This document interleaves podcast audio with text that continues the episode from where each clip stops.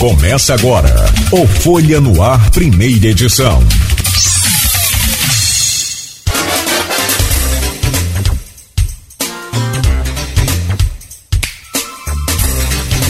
Terça-feira, 11 de outubro de 2022, começa agora pela Folha FM 98,3, emissora do grupo Folha da Manhã de Comunicação, mais um Folha no Ar, ao vivo, também no Face, YouTube, Instagram, logo mais no podcast, tem reprise na Plena TV, são 7 horas e 18 minutos em Campos.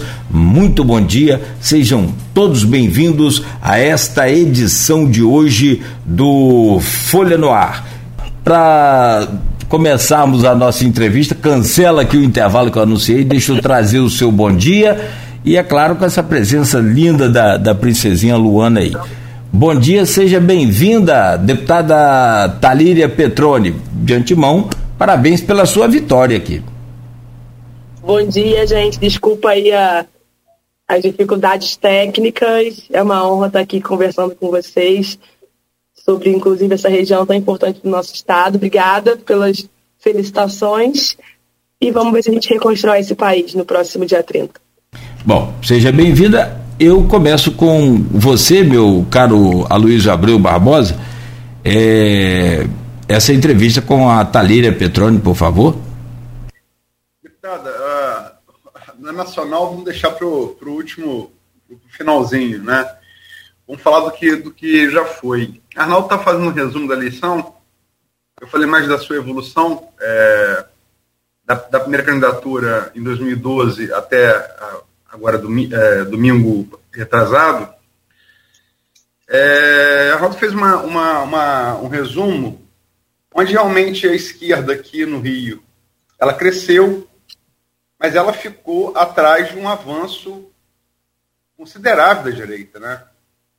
Pazuello foi eleito com uma votação talvez inesperada, né? Enfim, como é que a senhora viu a, a, a, a essa eleição para deputado federal e estadual, na Alerj também?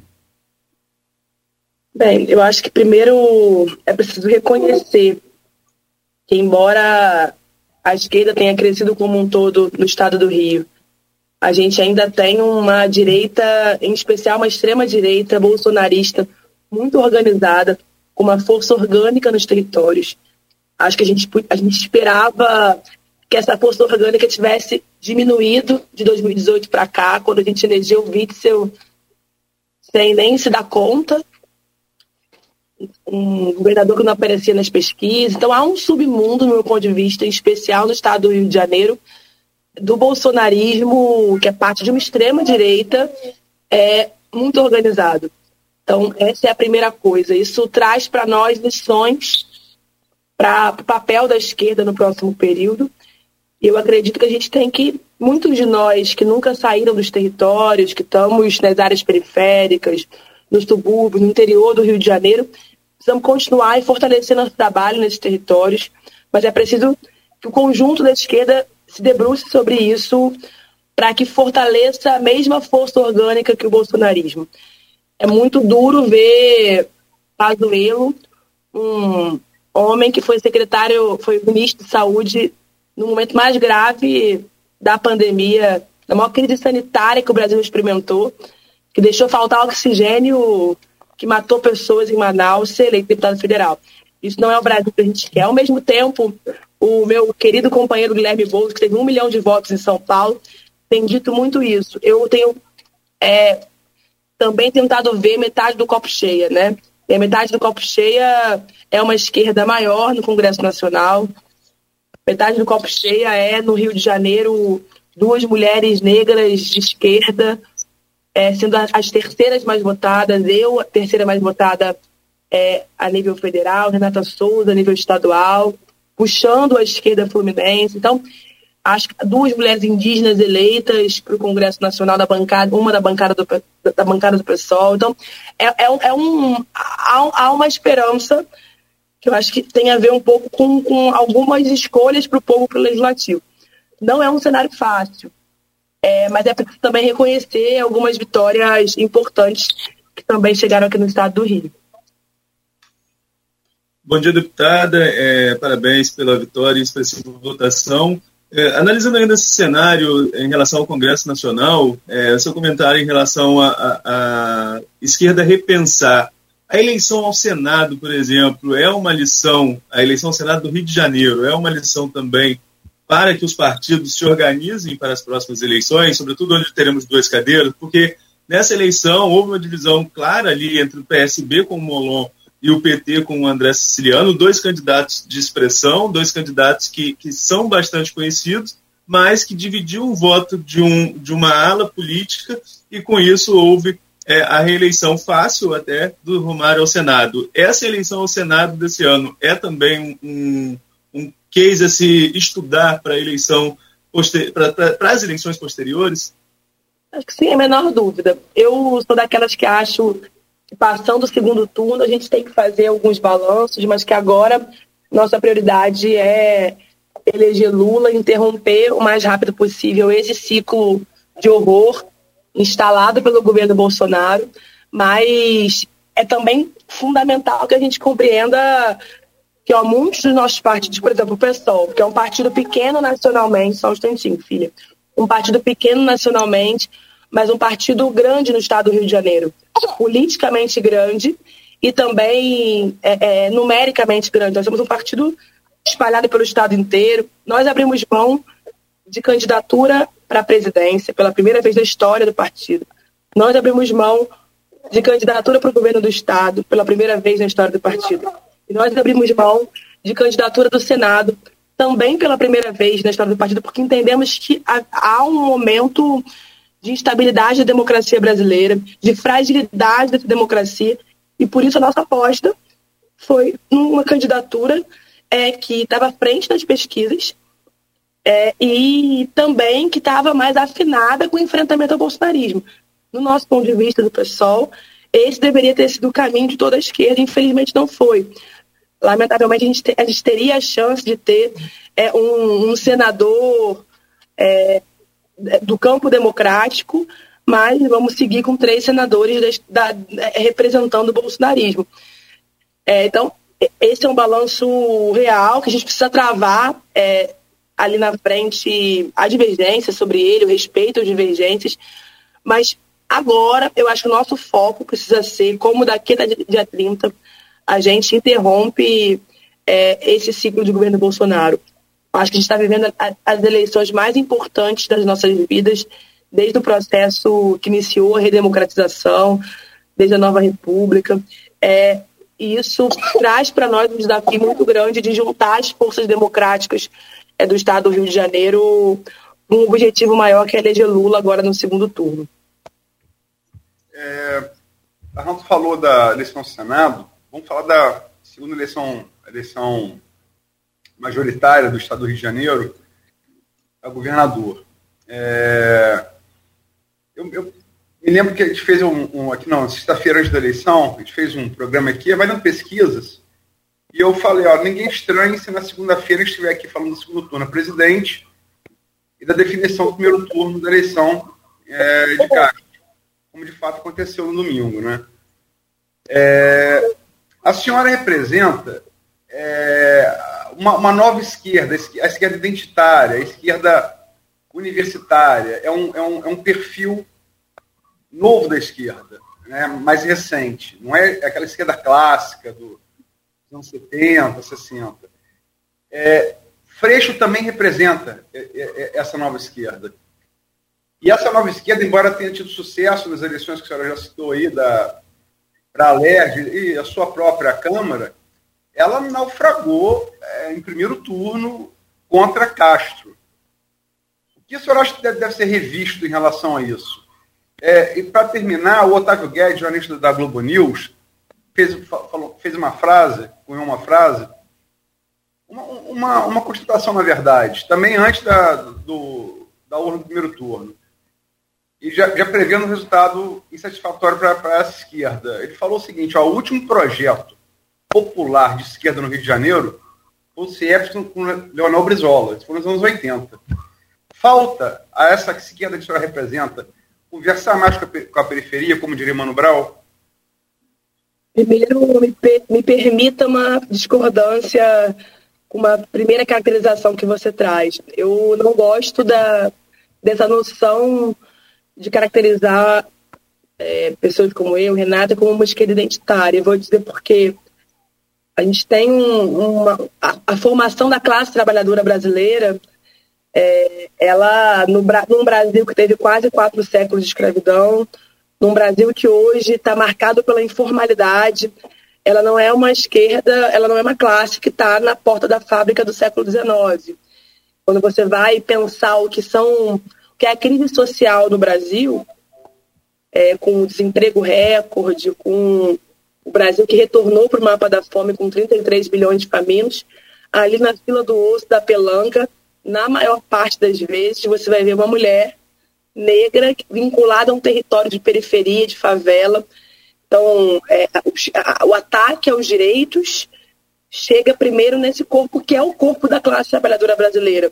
Eu gosto muito de uma concepção teórica de articulação de classe, gênero e raça, e por isso eu acho que abordagens identitárias da pauta, por exemplo, antirracista, não são muito o que a gente tem encampado é, no nosso mandato, assim, é, diferentemente do que eu acho que às vezes isso é lido, como, por exemplo, ah, uma esquerda identitária e universitária. Você tem uma ideia, a gente, por exemplo, triplicou os votos em algumas regiões é, da, da Baixada Fluminense. A gente aumentou quase 100% os nossos votos em São Gonçalo, o segundo colégio eleitoral do estado do Rio de Janeiro, uma cidade potente, mas muito precarizada, onde a esquerda chega pouco. Então, se ainda os votos da esquerda são majoritariamente, por exemplo, a Zona Sul, são, é verdade, é importante também ver as, as, as fraturas desse processo. Renata Souza, por exemplo, foi a deputada estadual mais votada da Maré. Eu fui a terceira deputada mais votada da Maré. Então, é o lugar onde está a classe trabalhadora, onde está o povo. Estou trazendo isso porque eu acho que nós, ao, ao, contrário de representarmos uma nova esquerda identitária é, e, e universitária, eu acho que é na contramão disso. Eu acho que nós fazemos parte de uma esquerda muito conectada com o povo e com os territórios, é, que entendem a necessidade de estar organizados nesse local, né, vinculado ao que é a vida cotidiana do povo. E esse, para mim, eu repito, é talvez o maior recado para o Rio de Janeiro depois desse, desse é, resultado eleitoral. É, que a gente tem movimentos de ida ao centro, de ida à direita, para diminuir rejeição, e eu acho legítimo esses movimentos, porque a gente precisa ampliar mesmo ao longo da história, toda vez que o fascismo né, toma o Estado, para quem está ouvindo aí, toda vez, né, e não entende bem o que é fascismo, toda vez que a gente tem um risco democrático, um risco às instituições, a gente precisa fazer conformações amplas. Mas não é possível que esse movimento ele é, venha junto com uma desconexão com o território, uma desconexão com o que é o cotidiano do povo que tem fome, que está vivendo desemprego, é, que está chorando a morte dos filhos. Imagina, foram 40 chacinas encampadas por Cláudio Castro em um ano. Isso chega da mesma mãe que tem fome. Então não são temas identitários, nem uma atuação de uma esquerda identitária.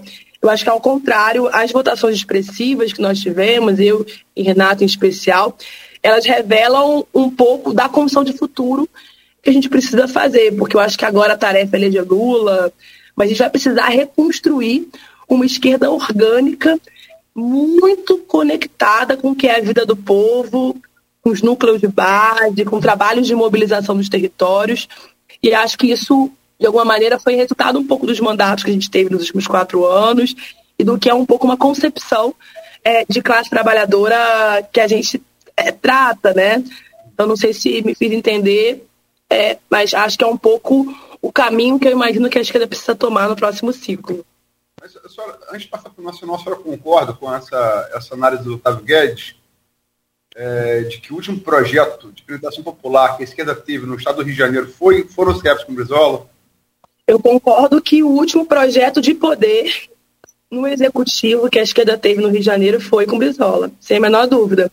Acho que, inclusive, muitas, muitas conquistas é, do governo de Brizola foram abandonadas ao longo dos anos e, infelizmente, Brizola é, foi um, é, pela primeira vez, lidou com o que é a política de drogas de outra forma, lidou com o que é a favela de outra forma. Os CIEPs, o que, que são os CIEPs? Referência para o Brasil todo.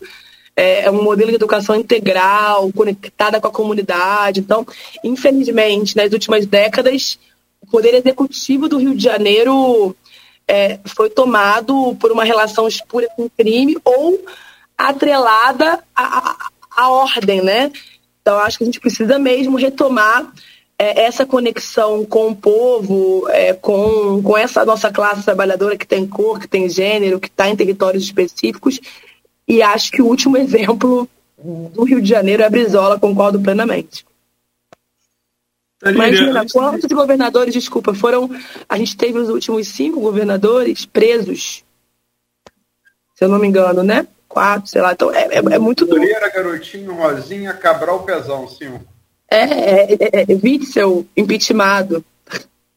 É, é, é, desesperador pensar, né? Assim, o quanto o Rio está entregue, fora as complexidades que tem no Rio de Janeiro, com o domínio armado dos territórios, o que, que é a milícia, tem uma diferença em relação aos estados, então temos muito a fazer aqui no Rio.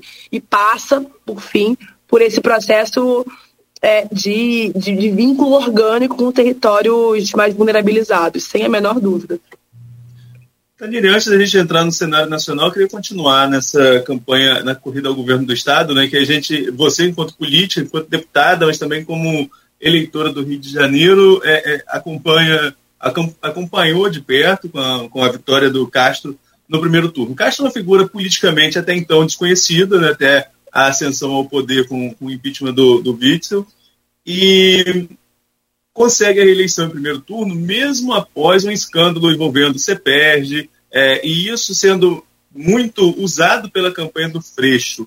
Como, como, como política, como analisar essa resiliência do Castro num momento desse, de tanta exposição em relação ao CEPERG, e, na prática, é, as pesquisas não pegaram nenhuma rejeição em relação a isso, e as urnas mostraram que, que é, é, houve aí uma confirmação em primeiro turno. Dá para analisar esse cenário? O que fez essa ascensão desse político e essa resiliência num momento complicado, às vésperas do período eleitoral?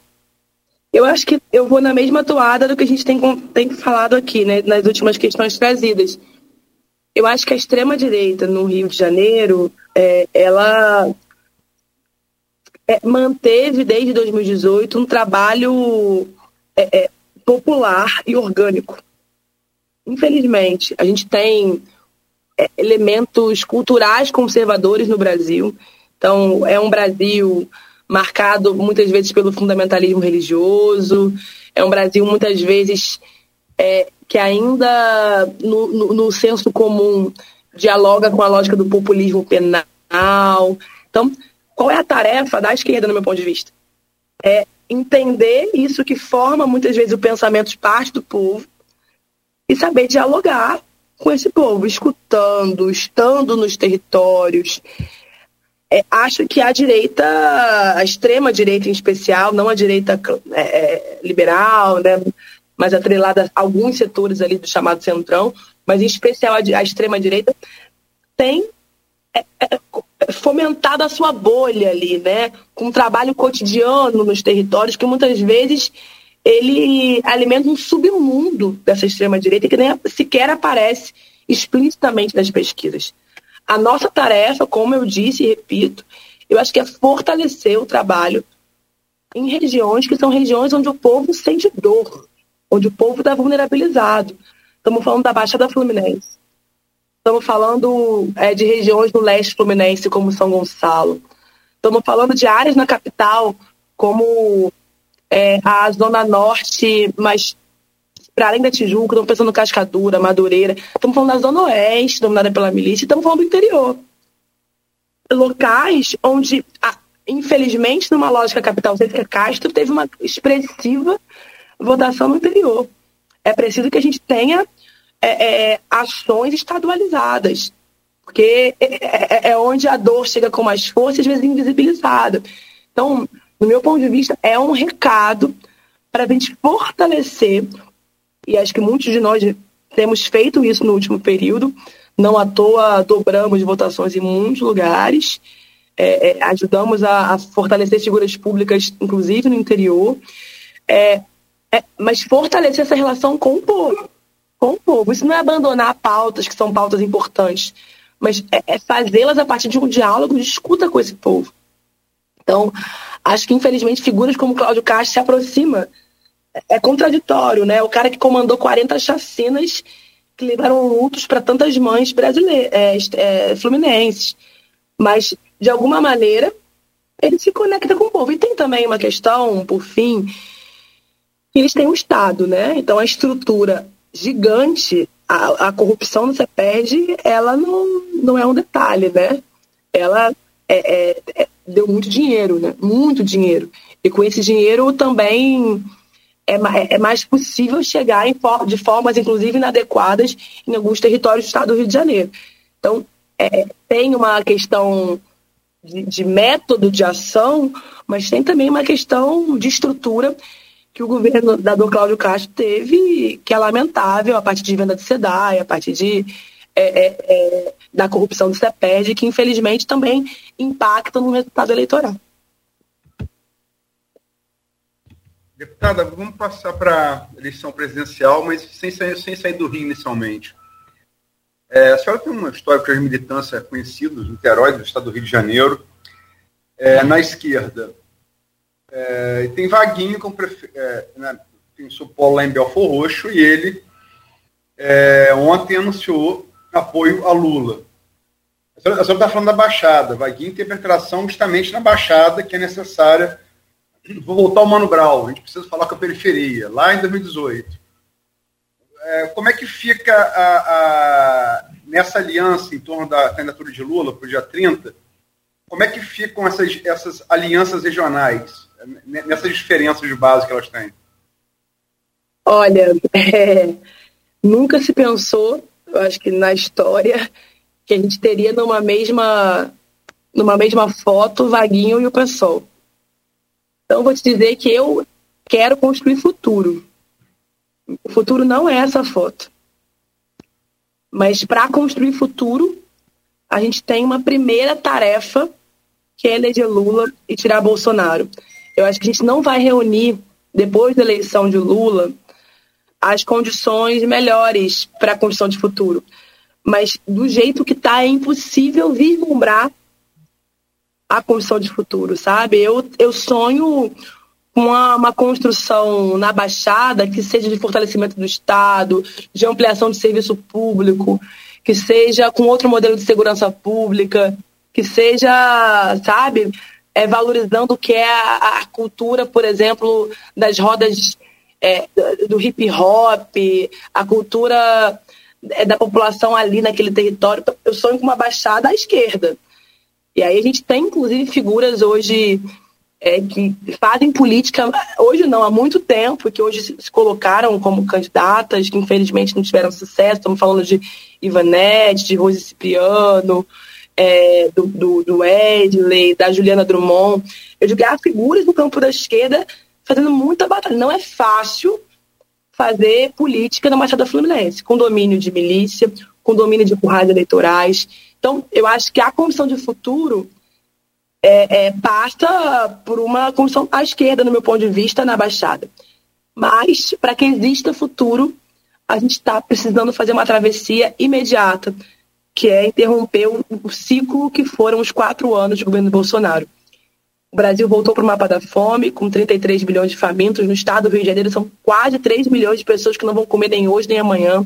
Metade da população convivendo com algum grau de insegurança alimentar. A gente tem recorde de desemprego, e aqui no Rio de Janeiro isso, isso se agudiza. Por exemplo, a gente não tem mais a indústria naval funcionando, a gente tem. É, são vários elementos que impactam o Rio de Janeiro. O modelo de segurança. Bolsonaro editou mais de 30 atos normativos que flexibilizam o uso de armas e munições. Hoje tem mais arma fora do Estado que no Estado. Não que o, que o Estado esteja usando bem suas armas, para falar a verdade. Mas Eu estou dizendo isso porque a, a, isso fortalece milícia, domínio armado dos territórios. Isso tem tudo a ver com Baixada. Estou pegando o território da Baixada, que é o que a gente tem. Então, a construção de futuro passa por virar essa história. Virar essa história não, não, não o futuro não é essa foto. Mas para virar essa história, a gente precisa de todo mundo que entende que Bolsonaro interrompe o futuro do Brasil. Então é um pouco quando pensa o que, que foi lá na Alemanha, na, na Itália, no nazismo, fascismo, o que, que foi preciso para enfrentar essa guerra cultural, para enfrentar o que foi aquele horror dos campos de concentração, foi preciso uma frente ampla para enfrentar esse cenário. Eu acho que é o, o que está colocado nesse momento, mas é preciso que se diga que esse não é o futuro. O futuro vai ser construído depois da curva, mas para isso é preciso ter uma curva. Arnaldo quer fazer uma pergunta, mas a senhora é formada em história, eu adoro história. A senhora fez uma analogia aí. A senhora e Wagner, mesmo palanque, é Luiz Carlos Prestes apoiando Getúlio contra, contra, contra Hitler, mais ou menos isso? Pouco, né? Eu acho que eu acho que infelizmente o que está acontecendo com o povo é muito dramático. Veja, assim, a gente teve o mundo viveu a maior crise sanitária que a gente já experimentou, que as gerações vivas experimentaram. A gente teve um presidente que tirou máscara de criança, que imitou pessoas com falta de ar, que negou que vacina era importante. Isso, isso fez com que tivéssemos para além de 700 mil mortos. Quantas mortes evitáveis? Quase um milhão de mortos. Então, é muito grave. É muito grave o que acontece no Brasil. Muito grave.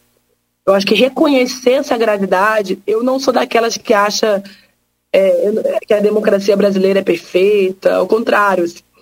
Acho que, infelizmente, a gente estava lutando para consolidar a democracia brasileira, um país que viveu, você que gosta de história, Luiz, que viveu muitas ditaduras, é, que não fez reparação pós-ditadura civil-militar, infelizmente. Todo o debate de anistia, de. É, então, é, é isso, quase quatro séculos de escravidão.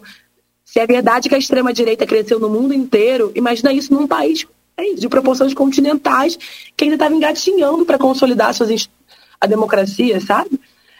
Foi muito duro, foram anos muito duros. Minha sensação lá em Brasília, minha gente, é que a gente segurava mão de prato, escolhia o que cair.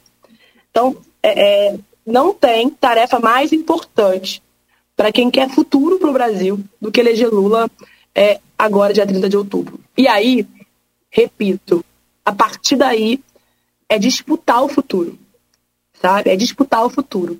Mas para a gente ter condições de disputar o futuro, a gente precisa vencer essa etapa. Talírio, tu falar na eleição a, a, presidente, vou trazer números aqui do primeiro turno. Né? Bolsonaro foi mais votado no Rio, teve 51,09% dos votos. 4 milhões e 831, quase um milhão a mais do que Lula, que teve 3 milhões e 847, 40,68 dos votos no Rio de Janeiro. É uma eleição de segundo turno só a presidente, em que tivemos no primeiro turno é, muitos problemas aqui, pelo menos na nossa região, questão de biometria, longas filas, é, é, o que, que acarretou, aí também o que acarretou nessa questão de, de abstenção também, é, que foi uma abstenção alta. É, como a esquerda tem que se programar no Rio de Janeiro para convencer o eleitor a ir votar e para tentar reverter essa diferença que é considerável de mais de um milhão de votos, pelo menos para aproximar se não conseguir virar. Quais são as estratégias para convencimento a ir votar, porque a eleição só para presidente, e para virar esse jogo?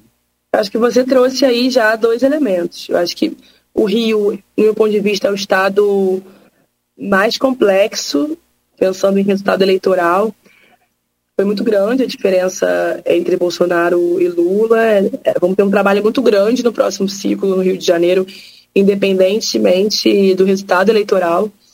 É, e aí eu acho que a gente tem algumas tarefas aqui. Um é tentar virar voto daqueles que votaram em Bolsonaro, mas que não são entranhados de uma ideologia bolsonarista. Existe, gente, existe.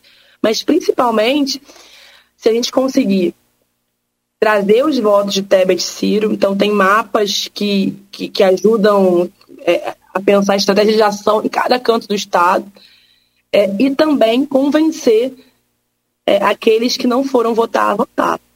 É, isso é muito importante, porque a gente pega ao longo da história eleições com menos abstenção são eleições mais exitosas é, para o nosso campo. É, então, acho que é muito importante. A gente já vê setores, inclusive bolsonaristas, trabalhando pela abstenção. Então, é importante vencer a abstenção. E tem uma coisa que eu acho que é fundamental. Eu vi, eh, você fala das filas, né? Da, da, aqui, aqui em Niterói também teve bastante problema é, é, com, com isso. Eu, aí eu acho que a gente precisa também fortalecer ali o, o que já está tá quente, sabe? Quem votou tem que votar de novo. Então é, quem votou tem que votar de novo. Então tem um trabalho de mobilização dentro da própria bolha, digamos assim. Daí esquentando, inclusive áreas do entorno, tem um trabalho de vira-voto de Tebet Ciro. E um voto ou outro ali, talvez, é de quem votou em Bolsonaro, mas também sem muita convicção, em especial chegar ali é, em quem se absteve. Mas pensando nacionalmente, queria terminar com isso, eu acho que houve uma frustração, porque se esperava acabar com isso de uma vez no primeiro turno. Então, domingo foi um domingo frustrante, é preciso reconhecer isso. Mas eu acho que a, ideia de que a gente venceria no primeiro turno, ela era mais um desejo do que uma condição real. Porque se é verdade que as pesquisas erraram muito a votação de Bolsonaro, elas ali, os votos válidos para Lula estavam na margem de erro.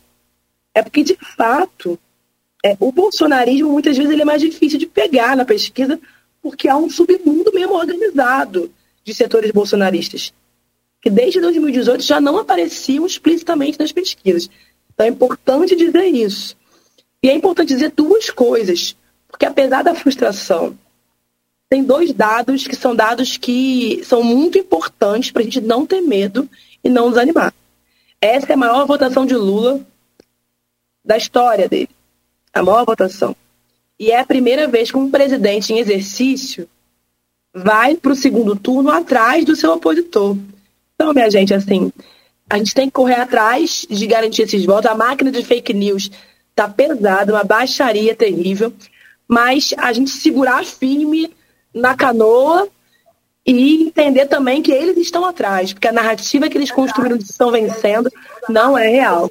Então, estamos é, na frente, não dá para ter salto alto, mas é, é, é para também ajudar a gente a não ter medo, colocar o adesivo, ir para o vira-voto onde for para vira-voto, ir atrás de quem, quem não foi votar é, e, e deixar que eles corram atrás do prejuízo, que o prejuízo, ainda bem, por enquanto, nacionalmente, infelizmente, não no nosso estado, é estar tá é com, com aqueles que não gostam da democracia. Líria, é, duas coisas para o final do, do programa. É, uma coisa nacional, você falou em voto de Tebet, é, Ciro e Tebet. Mas Tebet, é, sem sombra de dúvida, assumiu um papel que Ciro não assumiu. Ela vai, inclusive, acompanhar Lula agora em vários estados, é, enfim, um papel ativo na campanha. E Tebet ontem falou é, para que a campanha do PT tinha que tomar juízo, botar menos vermelho e mais, mais verde e amarelo para atrair o eleitor médio. Ela usou o estado dela, Mato Grosso do Sul, e também o interior de São Paulo. É, o que a senhora acha desse conselho de Tebet de campanha do PT? E em relação ao Norte Noroeste Fluminense, que é para onde a senhora está falando agora, se a eleição do Brasil, a presidente fosse aqui, Bolsonaro estava eleito no primeiro turno. O que a senhora tem a dizer, dizer para essa região que agora ouve a senhora? Bom, primeiro sobre o vermelho, o verde e amarelo. Né? O verde e amarelo foi sequestrado, foram sequestrados pela extrema-direita. A bandeira do Brasil, é do povo. É, mas acho que é um trabalho duplo, né? É, é, um trabalho de ampliação e, portanto, de diálogo, de, é, de, de, não, de, de usar símbolos que não causam rejeição, mas também é um trabalho de mobilização. Não dá para uma coisa estar descolada de outra. Então, ao mesmo tempo que a gente amplia, é preciso também seguir mobilizando quem está conosco. O Rio é um, é, é, dá esse recado também. A gente também mobilizar quem usa vermelho, animar quem usa vermelho, ajudar quem usa vermelho a não ter medo de ir para a rua com seu adesivo. Isso é, é tão importante quanto uma necessária ampliação que a Tebet traz, somos de campo totalmente oposto, mas ela é fundamental nesse momento, é para dialogar com o eleitorado que não veio ainda. Então, para mim, são dois movimentos. E para o nosso Fluminense, essa é uma das regiões mais importantes para o desenvolvimento do estado do Rio de Janeiro, não tem a menor dúvida. A gente entendeu isso, inclusive foram várias emendas destinadas para a região, a gente tem um trabalho importante na região. O pessoal tem a professora Natália, é, que nos dá muito orgulho é, aí em Campos, é, e teve aí 16 mil votos, mais de 16 mil votos para deputada federal. Então, acho que a gente precisa fortalecer um trabalho na região, sem a menor dúvida. Tem um grande potencial, é, mas infelizmente, assim como boa parte do interior, essa é a verdade, é, ainda está tomada por setores mais atrelados a Bolsonaro e ao bolsonarismo, mas faz parte da construção de futuro, um futuro breve, a gente retomar é, é, é os rumos aí também do interior. Isso passa por uma esquerda que não seja focada na capital, uma esquerda estadualizada, interiorizada, que pense área de subúrbio, pensando na região metropolitana, com a Baixada, mas também pense o interior com o mesmo cuidado que pensa a capital. Muito bem, são 8 horas e 6 minutos. Deputada Jéssica está aqui quase me. a senhora tem... exame de pré-natal agora. É, é, ela, ela falou. Eu quero aqui, em nome da bancada, agradecê-la pela entrevista. É, mas sobretudo, eu, eu cada vez mais eu sou fã das mulheres, sabe, gente? É, é impressionante. Não, a gente aqui quando recebe um WhatsApp e tá no ar, a gente fica meio perdido, só por um WhatsApp. A senhora protagonizou a maior cena de amor aqui ao vivo, que é amamentar. Então eu fico extremamente feliz. Esse programa ele nos provoca assim emoções diárias, cada dia mais assim. E a senhora protagonizou hoje aqui uma dessas grandes emoções que foi nos conceder essa entrevista, mas sobretudo esse gesto de amor fantástico da mulher com o filho que é incomparável e eu acho que a gente está precisando agora e, e a esquerda não entendeu bem isso é descodificar esse código, essa codificação que fizeram de ódio na cabeça do povo brasileiro. Muito obrigado pela entrevista, um bom dia, sucesso Eu aí no seu. Eu agradeço, um abraço para vocês da Folha e para toda a população de Campos do Norte Fluminense, viu? Um ah. abraço grande. Arnaldo Neto. Opa, agradecer a deputada, mais uma vez parabenizá-la pela votação, desejar sucesso na caminhada. Aloysio? Aloysio, por favor. É, parabéns, deputado, deputado, pela votação e vai para o seu pré-natal que a gente já, já segurou muito a senhora aqui. Um abraço para vocês, gente. Tchau, tchau. Muito bom. Bom, são 8 horas e 8 minutos. Começamos ao vivo com a Talíria Petrone Soares, deputada federal, a maior, terceira maior votação, é, a deputada do, do estado do Rio de Janeiro. A gente vai fazer uma pausa rápida agora Próximo bloco a gente volta ainda com o Folha no Ar, as análises aí do cenário atual. Teve pesquisa ontem, a repercussão dessa entrevista da Talíria também e outros assuntos importantes aqui para nossa região. Bom, meu caro Arnaldo Neto, esses são os números e os temas principais aí. Só queria te fazer uma pergunta, Arnaldo. Hoje, ontem a gente conversava aqui com o subsecretário de Fazenda e ficou para hoje na Câmara, vai ser logo mais à tarde esse refis. Teve alguma novidade de ontem para hoje? Aí eu entro com o Aloysio para fechar já o programa, falando sobre esses dados aí dessa última pesquisa. Hein, Neto? Teve então, teve então alguma mudança? Oi, Nogueira. Teve alguma mudança de ontem para hoje lá na, Não, nos bastidores? Esperando a confirmação da pauta, mas tudo indica que realmente o projeto do Refis entre na pauta de hoje. Como eu disse ontem, é uma pauta positiva, inclusive foi uma indicação legislativa da oposição também. O vereador Rafael Twin é, fez uma indicação legislativa cobrando do, do executivo esse refis.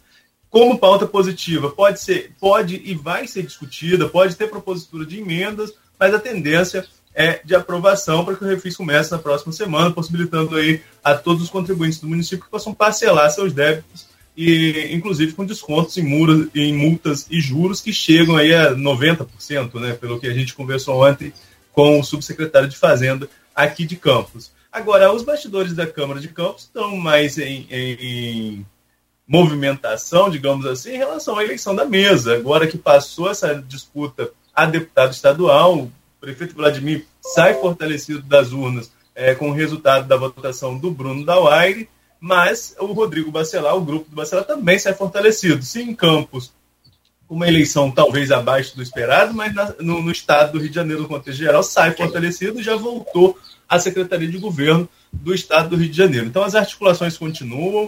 Uh, nós vamos conversar na quinta-feira com o vereador Tiago Rangel, que é deputado estadual eleito. Há burburinhos aí de que Tiago poderia renunciar antes, que Tiago renunciando já é mais um voto a, a, mais do que garantido, não que o Thiago não esteja garantido, né? mas seria o doutor Edson Batista que assumiria, um garotista histórico, né, alinhado com o grupo do Vladimir, uh, e os diálogos estão acontecendo. Na semana passada teve a extinção dos processos de cassação, até mesmo porque esses processos deveriam passar pelo plenário, e no plenário os que estavam sendo cassados são maioria, né, eram 13, do, do 13 do, dos vereadores da atual legislatura.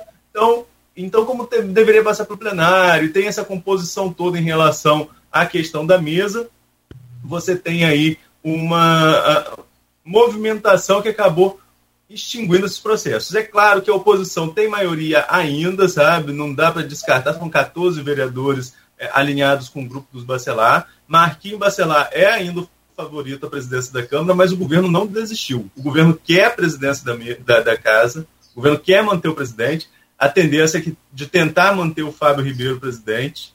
E no, nessa composição, pelas informações que eu consegui, é, há a possibilidade de oferecer o segundo maior cargo da casa ao grupo do Bacelar, que é a, a primeira secretaria, mais a segunda vice dentro da composição da mesa. Mas é difícil. Como que você tem minoria e quer ficar com o principal cargo e dar o segundo maior para a maioria, né? Mas estão em tratativas e até dezembro a gente tem que ter eleição. Né? Pelo visto, não vamos ter folga nem no período entre Natal e Ano Novo, né? Porque a eleição deve se esticar até o último momento de dezembro, nessa, nessa tentativa de negociação do governo para continuar pautando. Porque qual a importância da presidência? É que quem determina a pauta é o presidente. Então, se tiver qualquer pedido incômodo, se tiver um pedido é, é, até mesmo de viés político, que a gente sabe que isso acontece, né? joga ali um, um, um requerimento mais para inflamar o debate político do que para ter uma ação concreta, uma ação prática. Então, quem tem o poder de brecar é o presidente. Então, por isso, o governo quer continuar com a presidência da Câmara, embora a oposição tenha maioria. Não é uma tarefa fácil, né? Se conseguir, mérito para o prefeito. Se não conseguir, a oposição já é maioria, mas a tarefa não é fácil. Pois é, Aloysio, esse assunto aí da disputa é, entre Bruninho, Bruno Dauaire e o deputado estadual reeleito com quase 98 mil votos, o, o Bacelar, o Rodrigo Bacelar, que volta aí a Segov também, é pauta para programa também. A gente vai debater sobre isso e, e, já refletindo aí no que Arnaldo falou na, nessa disputa pela mesa diretora, né, Luiz? Eu vi esses dias uma analogia que confesso não tinha feito antes, é, de uma raposa felpuda da política de Campos. É, analisando é, a diferença acima do esperado de Bruno Dauari para Rodrigo em Campos. E me disse Raposa Felpuda, é, Rodrigo talvez esteja começando a sofrer, é, é, se distanciando de Campos, como, como o Garotinho fez, e como o Garotinho fez, é, é, perder, se distanciar da base causa reflexo. Eu, é, Arnaldo, Arnaldo estava tava na convivência ainda. É, você nasceu que ano, Arnaldo? Nasci em 89. Quando você nasceu? É, eu me lembro. É, eleição a, a Grotinho foi eleito em 88, não é isso? 89, isso mesmo. Eleição a presidente. E, o liceu, eu tinha saído há pouco do liceu, eu fiz lá o que chamava antigamente de de, de primeiro grau. E lembro a garotinha entrando no liceu. Eu conheci ainda muita gente, eu, eu fui veterano de quem era, né, de quem estava lá, conheci muita gente, conhecia, tinha saído de lá um ano, um ano, dois. Estudei da quinta oitava, da antiga, antiga quinta oitava. Garotinha entrou no liceu como representante de Brizola, né, que disputou uma vaga para o segundo turno com Collor com Lula, acabou indo Lula. Quando o garotinho entrou, ali, em 89, os estudantes, cara, eu estava tava presente, não foi ninguém puxando couro. Foi uma coisa natural. Um, dois, três, quatro, cinco mil, queremos garotinho presidente do Brasil. E uníssono. O garotinho, lógico, adorou aquilo, né? E não foi puxado, não foi claque, foi uma coisa natural do estudante. Naquele tempo, o garotinho estava muito ligado a campus. E ele conseguiu transformar essa ligação que ele tinha muito forte em, em, em, em rejeição quando o campista se sentiu um trampolim para garotinho alcançar voos maiores no Estado e tentou chegar à presidência, né? Também em 2002, foi muito bem votado, passou Ciro, ficou pouco atrás de Serra, e fez o segundo turno com Lula na primeira eleição de Lula presidente, mas acabou não indo. É, a partir dali, Garotinho tenta primeiro, é, primeira eleição dele, ele tenta contra Marcelo Lencar e perde e elege, acaba se elegendo em 98 contra César Maia. E a sensação que o campista passou a ter um garotinho a partir dali foi uma relação, esse distanciamento trouxe também um certo ressentimento. É muito cedo para falar isso de Rodrigo, é muito cedo, mas é, é, a analogia não me parece descabida. Você, precisa acabar precisa acabar completar um ciclo, né? Falando de garotinho, lembrando de fatos de 20, 30 anos. Mas esse distanciamento e essa resposta tão rápida nas urnas que esse distanciamento trouxe, talvez devesse acender os olhos de Rodrigo para uma necessidade de, de maior presença aqui na, na sua base. Né? Que não se dá só por, por preposto na Câmara é, ainda que seja o irmão dele, Marco Bacelar seja um cara muito ativo e tal, seja o pai dele, é, mas é, talvez, talvez seja isso. É, é, é cedo ainda para dizer, mas é, é, bom, é bom ficar alerta.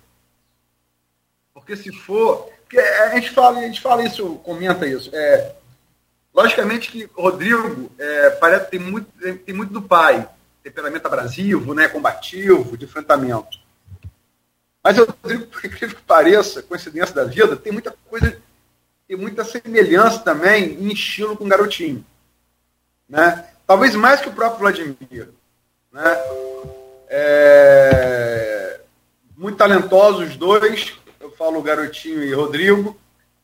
No meu entender, Rodrigo talvez seja melhor na articulação e Garotinho melhor de eleição. Ou, ou, ou tenha sido, né? Estou falando do Garotinho quando surgiu inícios muito fulgurantes, muito briguentos, né? É, é, fazem também com isso muita, pelo estilo, estilo combativo, pelo estilo briguento, belicoso, às vezes, fazem muitas, é, colecionam muitos, muitos afetos. Acho que a, a Washington Reis é um, é um exemplo, né? Aqui no Rio de Janeiro, que acabou não sendo vice, o vice é, o vice-governador na chapa de Castro. Enfim, é cedo para dizer. Eu só acho que o Rodrigo deve ficar atento a isso. É, em relação à mesa diretora, eu não vejo possibilidade. É, concordo com o Arnaldo, a retirada do processo de cassação é um passo no sentido da pacificação, importante. Mas é. Assim, eu não vejo o elemento da, da, da equação em que o governo, que o governo reeleja Fábio Ribeiro. Não, não, não, não projeto. A não ser que esteja algo aí no radar que eu não esteja vendo. Eu não esteja vendo, acho que a Arnaldo não está vendo, Aldir não está vendo, que cobra direto a Câmara. Eu, eu, não vejo esse elemento. Né? A questão é matemática. A questão é matemática. E, e é, pode-se falar muita coisa da, da, da, da bancada da oposição. Tem aí denúncias do CEPEST, quase todos eles envolvidos, né? É, mas você não pode falar uma coisa, que ela não é muito coesa. Eu não, eu não vi, até um presente momento, ranhura nessa coesão. E aí a questão é aritmética. Com Edson Batista, com o Thiago Rangel, a questão continua sendo aritmética. Vença quem tem a maioria.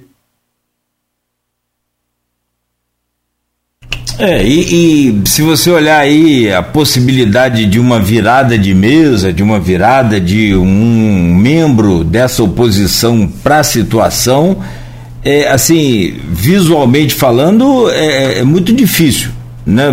A não ser que a gente tenha um raio-x aí para conseguir detectar isso, porque é, eu sempre disse aqui que o tempo é o senhor da razão, isso não sou eu que inventei, é a noite é, é, o, nada melhor do que um dia após o outro. Já falei isso aqui também, e isso eu digo em relação a Luiz e Arnaldo, a quem tem o poder, que é a máquina de um lado, a máquina executiva. Mas aí é preciso, e aí é, é aquela questão também pessoal, é preciso a habilidade do Vladimir para reverter essa situação. Mas será que é porque a política, tudo é possível, né? Como já, di, já dizia aí o, o nosso eterno Feijó, é, até, boi, até, até boi voar é possível. Mas será que é possível essa oposição que está aí? Desculpa, alguém falou aí? Na de Campos, ele falou uma política, ah, não, ele falou uma na, política de Campos. Né, sim, sim, sim, exatamente. Na, uma, não. na política de campo, mas a Talíria mesmo falou aí das fotos, da foto com o Vaguinho, aí a gente vê hoje aí Fernando Henrique pedindo voto para Lula. Eu, são contextos diferentes. São contextos é, diferentes. São... Desculpa a analogia, não, não creio que seja é, cabível, porque. É, tem contexto diferente. Há que se lembrar que Lula começou com o cabo eleitoral porque o voto Fernando Henrique para o Senado em São Paulo, em 79, onde o MDB deu uma coça homérica na, no então PDS, Partido dos, dos, Militares. Sim, sim, sim. Tem, você tem um, um, uma questão tem, temporal aí, né? Você, cada tempo é um tempo. Mas assim, falando de imediato e nesse calor da disputa, é o que eu estou falando, ninguém vira. Mas é o que eu estou dizendo, nada melhor do que um dia após o outro ou a noite no meio, para tomar descansar naquele lugarzinho quente e refrescar a cabeça. Eu não tenho nenhuma informação. Olha, ah. As informações que a gente tem de bastidores é que tem dois vereadores, sim, que o governo aposta. Dois vereadores que já estiveram lá, já estiveram cá, já estiveram lá de novo, já estiveram cá de novo. E são esses dois vereadores que tanto o governo quanto a oposição estão olhando é, é bem de perto. É, mas como são informações de trincheiras e informações é, é, é, todas em off, a gente não pode revelar nomes. Faz parte do compromisso ético da profissão. Né? Você conversa em off com a sua fonte, o off vai ser mantido naquilo que foi determinado como off. É, o que eu estou falando que existe essa conversa é o que eu posso falar, porque dos dois lados, conversando com, com, com pessoas que articulam para os dois lados, é, existem pelo menos dois nomes que estão bem sendo bem vigiados, digamos assim, tanto de um lado quanto do outro, porque há um certo risco. E dois viraria. Porque hoje, como eu falei, o grupo da oposição está com 14. São os 13 mais o Dandim de Rio Preto, que é da base, mas está com o Bacelar. Né? É um modelo híbrido aí de, de posicionamento na, na Câmara. Então, o governo tem está com 11 e a oposição com 14. Se conseguir reverter esses dois, que são os dois que são os principais alvos, não os únicos, mas os principais, passaria para 13.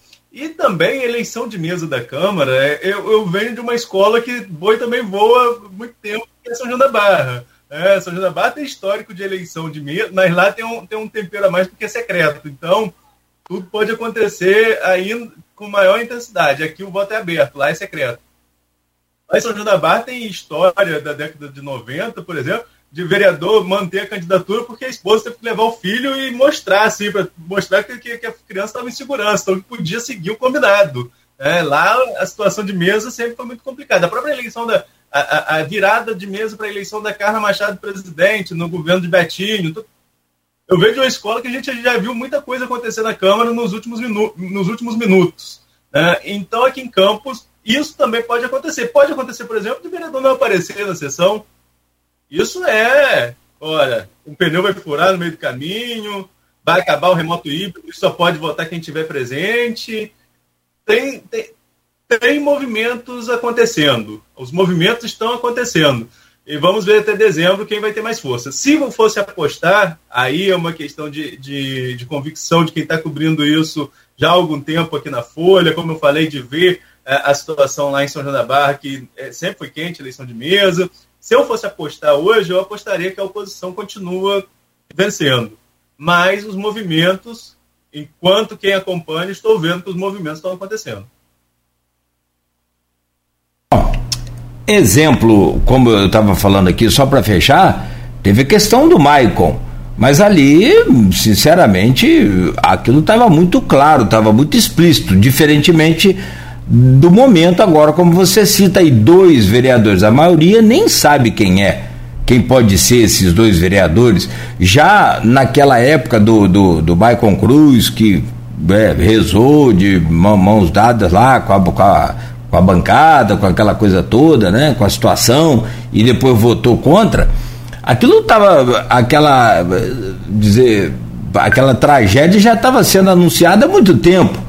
Havia uma briga na internet e demissão de, de RPAs indicados pelo Marco, aquela coisa toda que já estava anunciada. Aquilo ali a qualquer momento poderia acontecer sim esse rompimento aí, essa traição, essa coisa, queira chamar aí os grupos, né, como quiser. Mas o voto foi contrário à, à base. Então, agora não está tão claro. Então, por isso que é mais difícil, como a Luísa disse, de entrar no radar assim, visual, tá, no, até o momento não entrou. Mas eu repito e, e, e, não tenho contato também com o Vladimir, muito pouco, às vezes num evento ou outro, mas é, essa situação de habilidade para lidar com essa Câmara é uma questão de tempo e de poder do Executivo. Aloysio, se você não quiser acrescentar nada mais aí neste programa sobre esse tema, eu quero convidar os senhores para fechar essa edição de hoje dizer que amanhã estaremos aqui no feriado de Nossa Senhora Aparecida, né? A... Eu falar assim, Nogueira. Ah, é... por, por, favor. Primeiro porque é, eu falei 79, mas eu preciso, preciso ter mais humildade e consultar o Google. Minha memória, até que memória com fato histórico é boa, mas foi, consultei aqui, foi 78. Eu errei por um ano. Né? Mas lembro bem da foto. Lembro bem da foto. E, e, e, engraçado, tem memória presente do fato, embora fosse muito garoto. É uma foto famosa, os dois panfletando ali no ABC. Lula e Fernando Henrique. Lula de bigode, né? sem barba, e com o Fernando Henrique panfletando. É, a segunda coisa é o seguinte, é, Arnaldo tá, eu estou muito dedicado à, à eleição, né? É, governador e acabou e, presidente. É, eu tenho ocupado pouco a, a Câmara de perto. É, Arnaldo certamente está ocupando mais que eu, é, tem informação mais, mais, mais recente que a minha. Agora, eu continuo, é, a despeito de, de, não, logicamente que é, o Fernando está falando porque a fonte dele, a informação é, não é desarrazoada e a fonte é segura, mas a questão. É, se eu falar aqui o português claro, como é que eu vou explicar? Quando o vereador começa a bater na água parede, quer dizer o quê?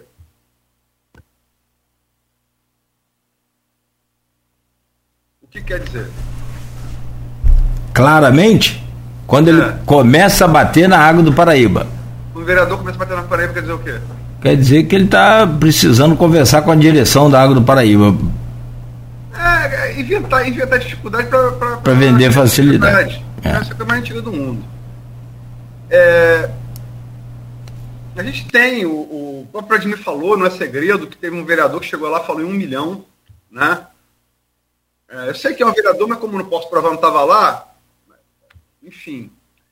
É, na véspera da, da, da eleição lá, do, foi dia 15 de fevereiro, não é isso? 15 de fevereiro? Enfim, é, é, eu acho o seguinte.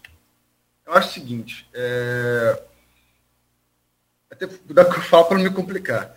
Mas é, é eu acho que na, na, mesa de negociação, o governo do Estado tem mais, tem mais ficha do que o governo municipal. Pô. Rodrigo, o Rodrigo votou para o Segov. Né? E acho que assim, os Barcelar têm uma característica é, que é assim, o pau canta entre eles. Entre eles. Entre eles. Agora, para a parte externa, eles são muito fechados. Como geralmente é qualquer família, aliás, né? Você tem as desavenças ali, mas se for com pessoa estranha, você todo mundo contra, contra o estranho. É Marquinho Bacelar. É Marquinho Bacelar. Para Rodrigo, é, e para Marco Bacelar e para Rodrigo, é um ponto de honra, entendeu? É inegociável. E para negociar, quem está na Segovia, que é uma pasta, em qualquer governo, uma pasta muito importante, muito poderosa, com esses 22 bilhões da SEDAI aí, o Mike Roy esteja voltando a né, pingar com mais força, eu acho assim, desproporcional, entendeu? A, a, a, as fichas, as fichas que você pode, pode empilhar. Então, logicamente, que você pode negociar a palavra para cá, é normal. É... Você está sendo sondado para duas propostas de emprego. Aí você vai na segunda, proposta de emprego. O cara vai e pergunta quanto te ofereceram. Você vai falar o valor ou você vai, vai botar para cima? Lógico, pô. Entendeu?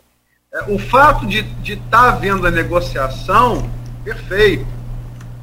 Vai haver daqui. Vai, é, é, essa conversa vai existir daqui até a eleição.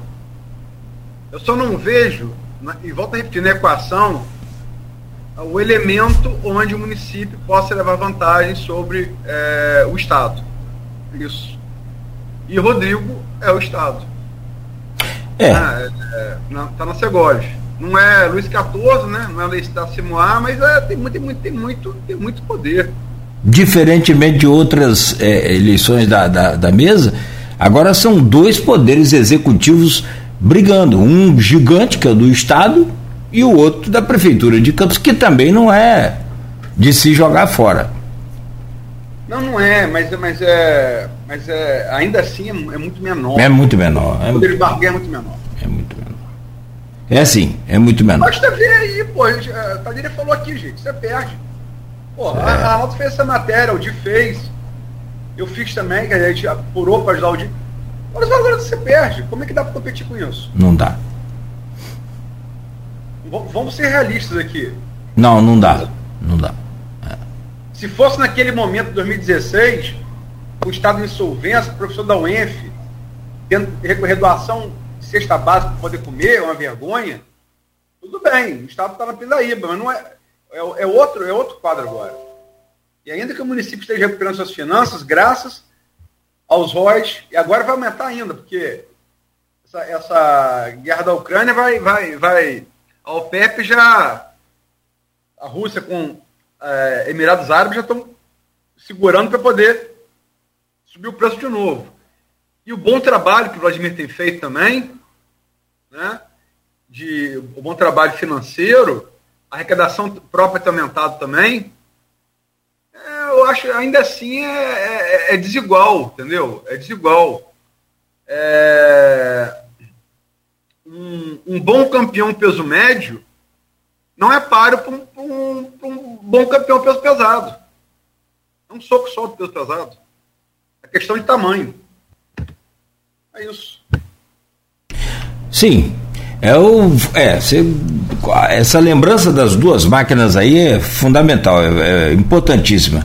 Agora, é, o que eu disse sobre a habilidade e aí o Vladimir já demonstrou em alguns momentos não tê-la em relação ao legislativo. Ele é habilidoso, foi né, uma passagem brilhante lá na, na, na Câmara Federal, como vários outros colegas dele aqui, deputados, declararam, falando né, da habilidade dele, diferentemente do pai mais ríspido, mais sisudo, Vladimir não, mais maleável, mais conversador, mas aqui ele não conseguiu implantar essa mesma dinâmica de, de, de, de, de, de habilidade de lidar com o legislativo e executivo. Então, né, aquela coisa daquele, da, da, da, daquele projeto né, em maio do, do ano passado, enfim, né, em que alvoroçou a, a, a, Câmara toda, já começou ali a, um, uma própria distensão, e a eleição foi também né, muito mal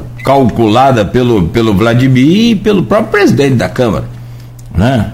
Se, se pegar um só agora, reverter essa situação.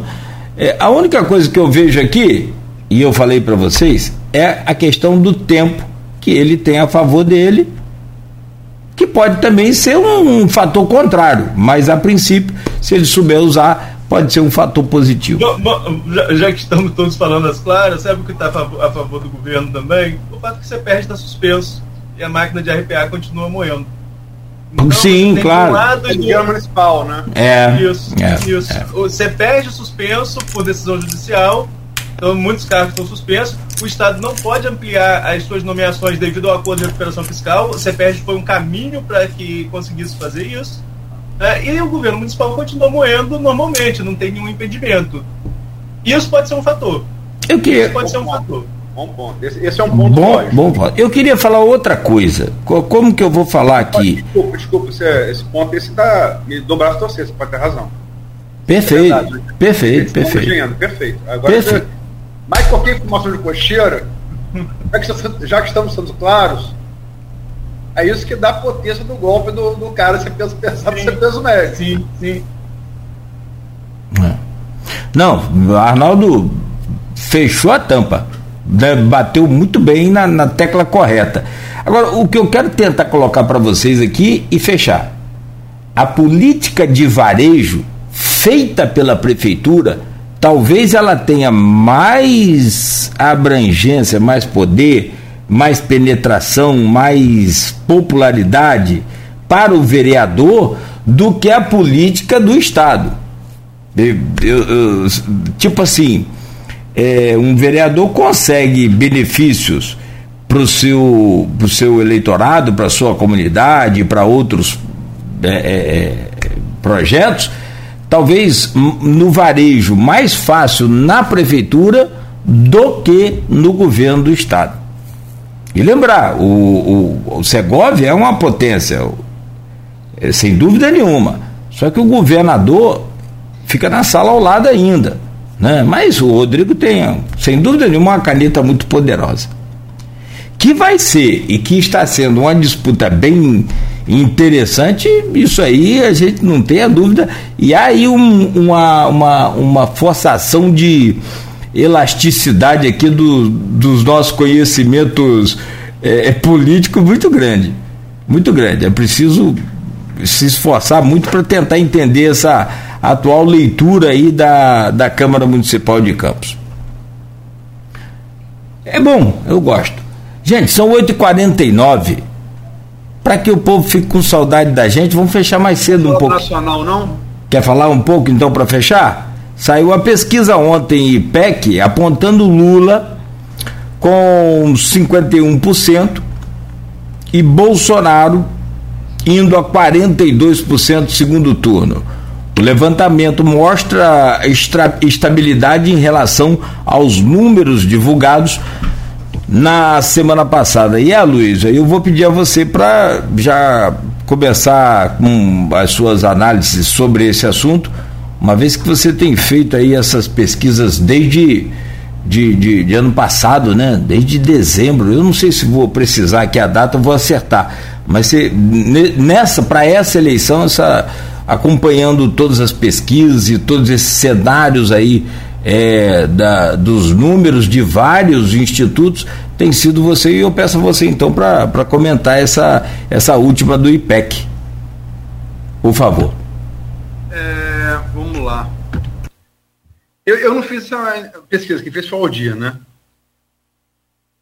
É, mas é, o, o que percebe as pesquisas ficaram muito é, é, questionadas aí pelo, pelo, pela diferença que deram entre votos válidos é, na pesquisa da véspera da eleição, né? A saber, foram no, no sábado, no dia primeiro, foram MDA, IPESP, IPEC, é, que é o antigo BOP, Datafolha e, e Quest. É, acertaram a votação de Lula. É, a MDA e Quest e, e MDA, Quest e, e, e PESP de maneira exata, uma, 48, 49, Lula teve 48,53, 48, se não me engano. Então ficou muito, muito, muito ali. Nem mais de erro, é, é exato. Né? É, e na margem de erro, é, Datafolha e PEC acertaram. É, agora, a diferença para Bolsonaro foi realmente muito grande.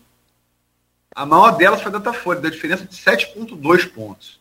Para baixo, todos para baixo. Cara, essa discussão está rolando entre especialistas do Brasil todo, do mundo, com analogias com, as, é, com erros cometidos na, na, pelas pesquisas da Grã-Bretanha no Brexit, na eleição de Boris Johnson em 2016, com erros cometidos pelas pesquisas dos Estados Unidos, na eleição de 2016 também, Donald Trump. Embora a é, é, é, eleição dos Estados Unidos é eleição de colégio eleitoral dos estados, é delegado do estado. É, grosso modo, é, votam aqui nessa, nessa, nessa bancada aqui, Arnaldo, eu e você, Claudio Nogueira e Beto. É, vamos colocar aqui. É, botar mais um aí. Vou botar é, é, Beto, mas quem? Cristiano. Pronto, cinco. É, três votam em, em, um candidato, dois votam em outro. Os cinco votos do vencedor vão para o candidato vencedor. Então é uma eleição completamente diferente.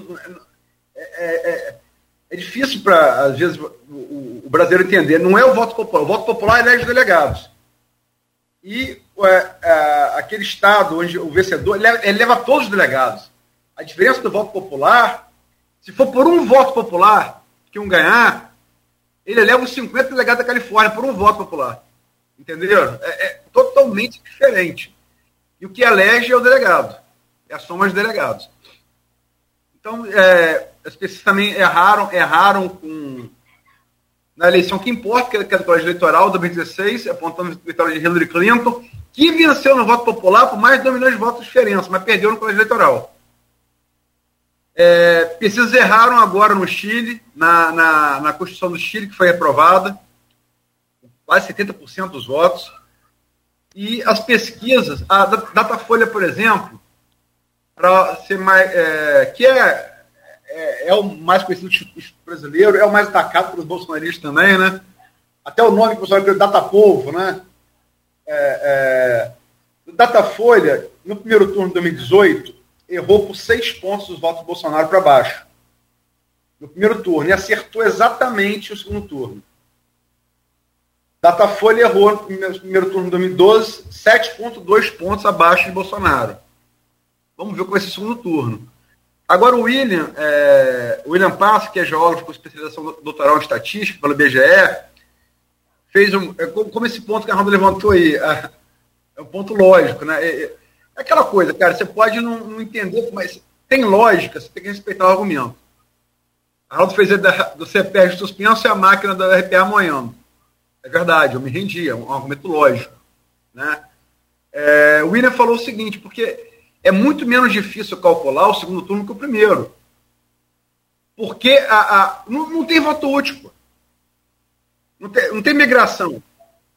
A, a, o, o, que os, os, os, os, institutos alegam? Que justamente por conta, porque as pesquisas apontavam a possibilidade de vitória no primeiro turno, que, o, o que se configurou, Lula só venceu por menos de um, um ponto e meio né, dos votos válidos, bateu na trave. É, essa perspectiva de Lula se eleger primeiro turno fez com que o antilulista, não é nem o bolsonarista, não, é o antilulista, queria votar, que estava indeciso queria votar em Ciro Tebet, migrasse todo para Bolsonaro. Então, gerou voto útil ao contrário. Agora, esse movimento, esse movimento, ele, ele é incapaz de existir no segundo turno. Entendem? Então, é, é, é, é, é, é, é mais difícil errar. é mais difícil errar. É, o, o, voto tem menos caminho para passar. É uma coisa ou outra. E vamos falar a verdade. Esse segundo turno, ele foi antecipado, ele já foi no primeiro. Né? É meio que a prorrogação. Não, diria que é segundo, não é segundo tempo, é prorrogação. A prorrogação é na, na, época do Golden Goal, entendeu? Marcou, não acabou. É, agora, temos ainda 20 dias para a eleição. Eu acho o seguinte, EPEC mostra, estabilidade, hoje sai Poder Data, amanhã sai com a ESCA, estudo que eu mais confio, a Atlas também, que tem feito um belo trabalho. E vamos ver. Agora, tem uma coisa da IPEC que a gente tem que ficar atento, porque se mostra estabilidade é, no espaço de, de 5 de outubro, quer dizer, no caso foi é, quarta-feira, quarta né? Quarta-feira, quarta-feira, é isso?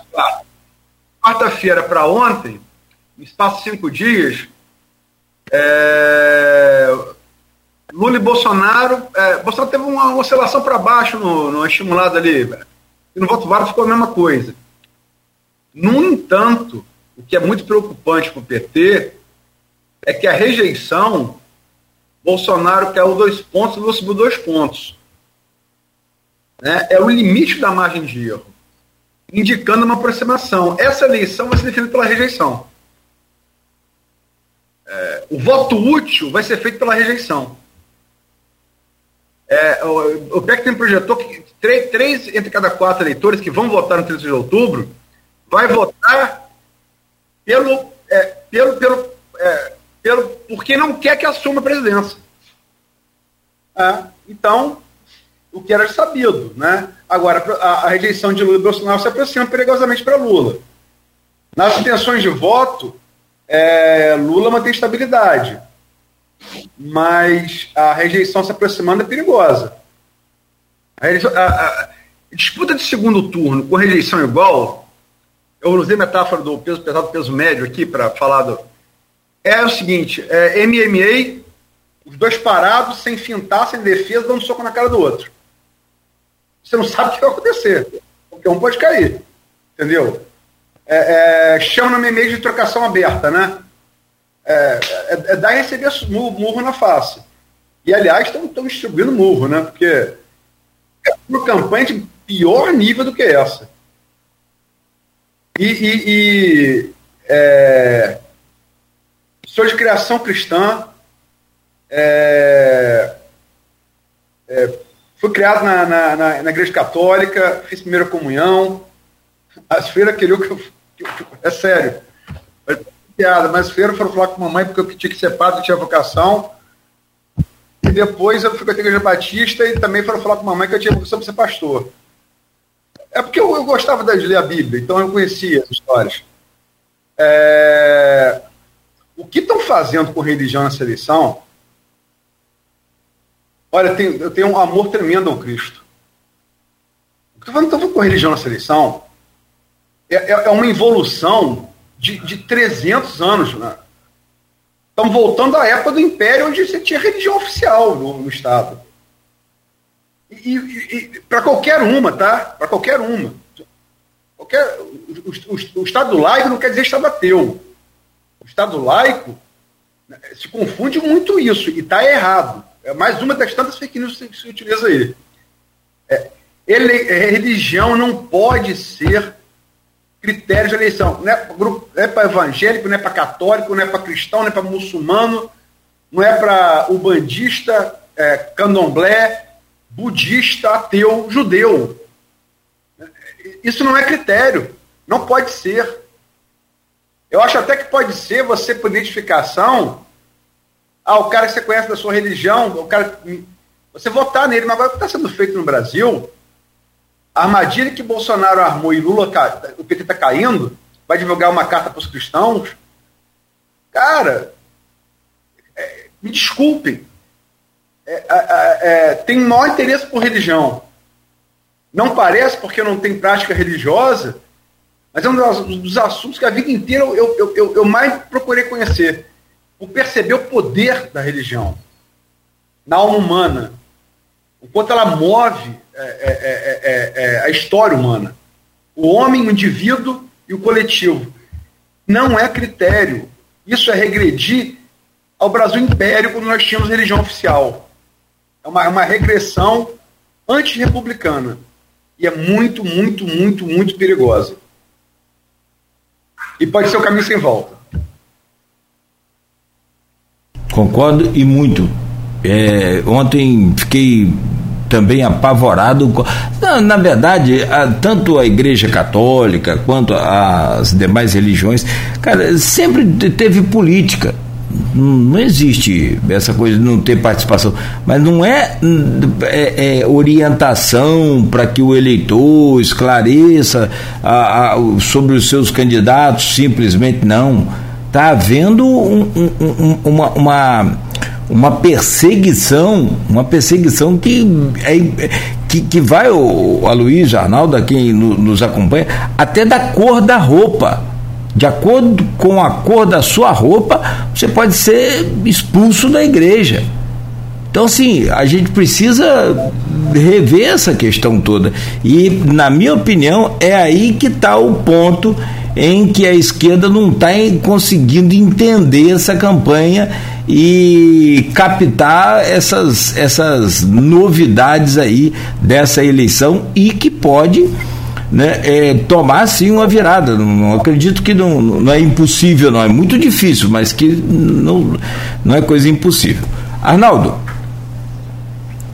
Ô Nogueira, vamos concluindo, 9, 9 e 2 ou a gente continua? Não, só para você tecer os seus comentários ah, finais é, também. Não, você, você é religioso, fala o que você acha. É isso aí. Em relação à Igreja Católica, eu já falei aqui em outros momentos, não sei se aqui ou se foi na redação, a gente vai conversando tanto sobre política que a gente acaba se confundindo.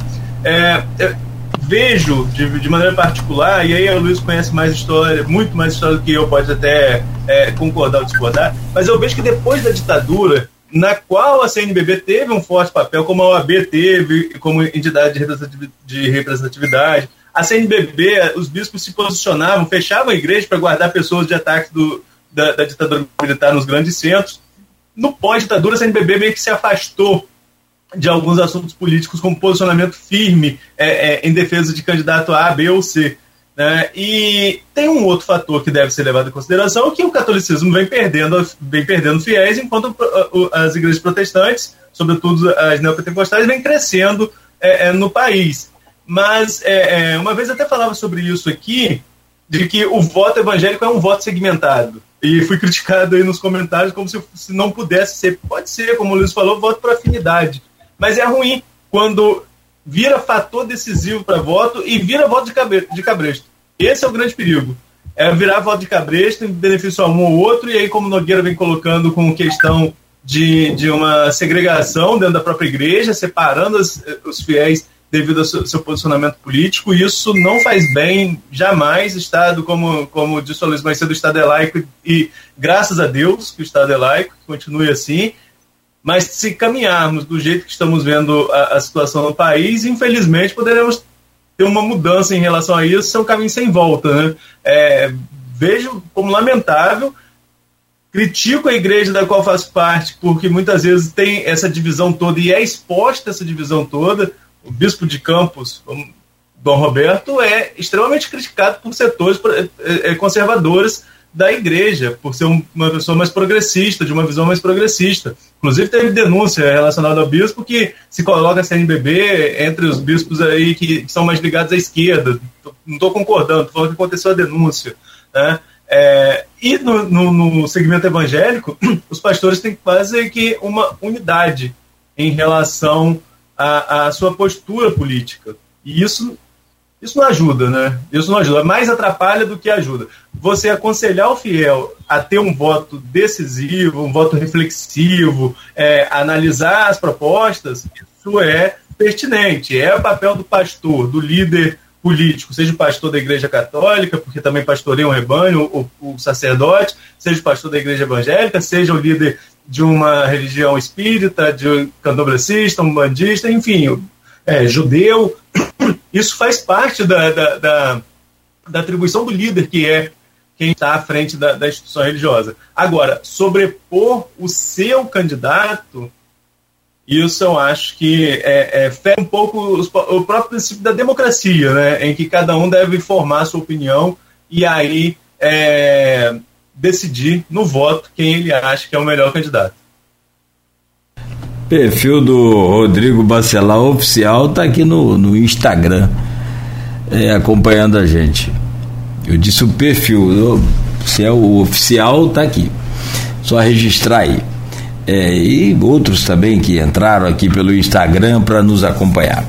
É, gente, são 9 horas e 6 minutos. Amanhã, no feriado, dia 12 de Nossa Senhora Aparecida, estaremos aqui a partir das 7 horas e 10 minutos para não só continuar com essas análises, mas aprofundar um pouco mais sobre esse momento político que o Brasil passa, que o Brasil vive, que é aí uma série de é, elementos novos na, na, na, na, na eleição que tem atordoado aí institutos, alguns eleitores, enfim. É, amanhã vamos trazer aqui análises mais detalhadas sobre esses assuntos e também um, dar uma repassada nessa eleição aí de Estado, né? Por que não? Bancada amanhã completa aqui a partir das 7h10 da manhã.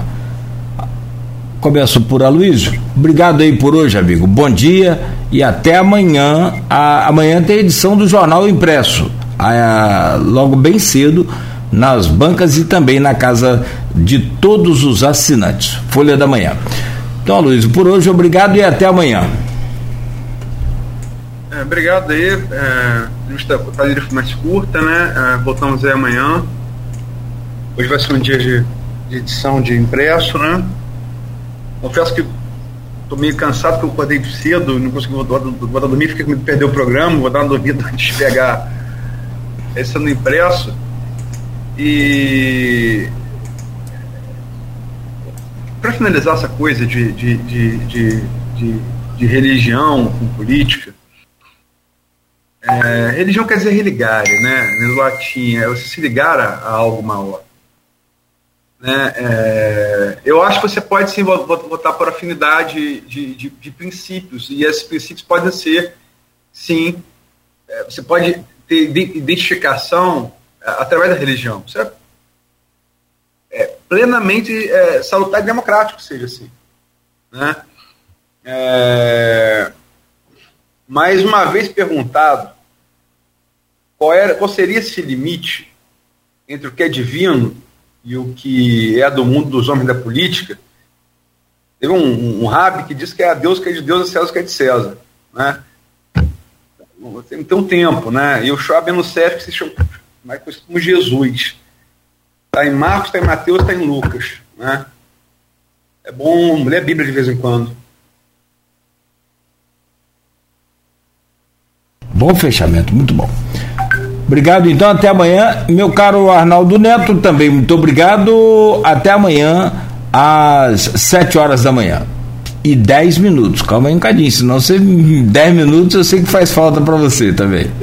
Obrigado, Neto. com certeza. Com certeza, se tem, algo, se tem algo positivo na propaganda eleitoral que tá tão rasteira aí, como o Luiz colocou, é, são esses 10 minutos. Antes, antes eram 20, né? 25. 10 é, minutos. É. Né? Então a gente chega amanhã às 7h10, se Deus quiser. Amanhã é feriado, para nós católicos, sobretudo, já que falamos de religião, amanhã é dia da padroeira do Brasil, é, em razão do, do feriado nacional é, ainda mostra como o Estado é laico, graças a Deus que a gente falava, né? Nós temos feriados cristãos, feriados católicos, é, tem dia promulgados também é, em relação aos evangélicos, tem dia da liberdade religiosa, que todas as religiões precisam ser respeitadas, e, como falávamos, a democracia é basicamente esse respeito, de respeitar todas as religiões, que se vote para afinidade, sim, mas que não se misturem as coisas. Eu acho que essa tem que ser a maior mensagem. Não se deve misturar. É, votar por afinidade não é uma coisa, agora você misturar, é, se você não votar, você não é cristão, se não votar em fulano, se não votar em ciclano, e aí começa a ficar um discurso um pouco, uh, digamos que impositivo, né, para não usar outro termo, não usar um autoritário, não usar um, um, um termo ditatorial, enfim, é digamos impositivo só por enquanto. Mas vamos torcer que a gente consiga passar por momentos de turbulência e que o Estado continue laico, graças a Deus, que a expressão que eu ouvi lá atrás. É, a gente tem uma ideia, Deus seja louvado, está na cédula do real. Né? É, o Estado continua sendo laico, embora na própria cédula do real tenha uma menção a Deus. Então, é, é, os espaços públicos têm crucifixos, enfim, existe o respeito à religião, existe o cristianismo que é, é a maior religião aqui do Brasil, mas isso não se pode misturar com o Estado em momento nenhum, muito menos candidato A, B ou C que tentar se apropriar disso num, num, num, período eleitoral. No mais, amanhã a gente tem bastante tempo para conversar ainda. Bom dia, Luiz, o Nogueira, todo mundo que nos acompanhou até agora. Eu, só, eu posso falar mais uma coisa? Desculpe. Por favor. É, é, ao mesmo tempo que eu falo isso, eu acho que é um erro tremendo, é um erro tremendo não reconhecer que o Brasil é montado sobre uma sólida base cristã. Seja ela católica, seja ela protestante. Evangélica. Né? Protestante é. Estou voltando lá para Lutero e Calvino. É, é um erro não reconhecer isso. É um erro não reconhecer o que de bom essa base deu ao Brasil. Né? E ao Ocidente, de maneira geral. Né? Agora, é, se alguém achar diferente, ele tem direito de achar. Isso é democracia. E aí, aí é o limite da, da, da religião e da política. Eu acho isso, é, tenho convicção disso, mas outra pessoa pode achar diferente de mim. Eu não posso forçar ela a votar pelo que eu acho. Isso vale para mim. É uma questão de fé, é uma questão pessoal. É isso. Eu tenho muito medo. Confesso a vocês que de todas as flertadas aí com fakes, com é, essa questão de ministro que do meio ambiente que é desmatador, que é, é, é a favor do, do, do da, das irregularidades, da boiada passada, de tudo, de tudo isso que eu tenho mais medo e preocupação é esse uso indevido da religião estou usando indevidamente a religião, infelizmente. E não é uma religião, estão usando as religiões. Gente, muito obrigado. Valeu por hoje.